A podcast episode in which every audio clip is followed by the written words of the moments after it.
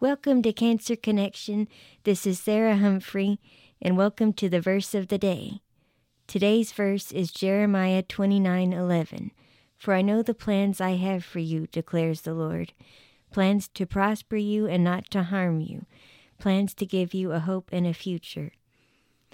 This verse has encouraged me several times when I'm going through tough times. I hope it will encourage you too. I will see you tomorrow for the verse of the day.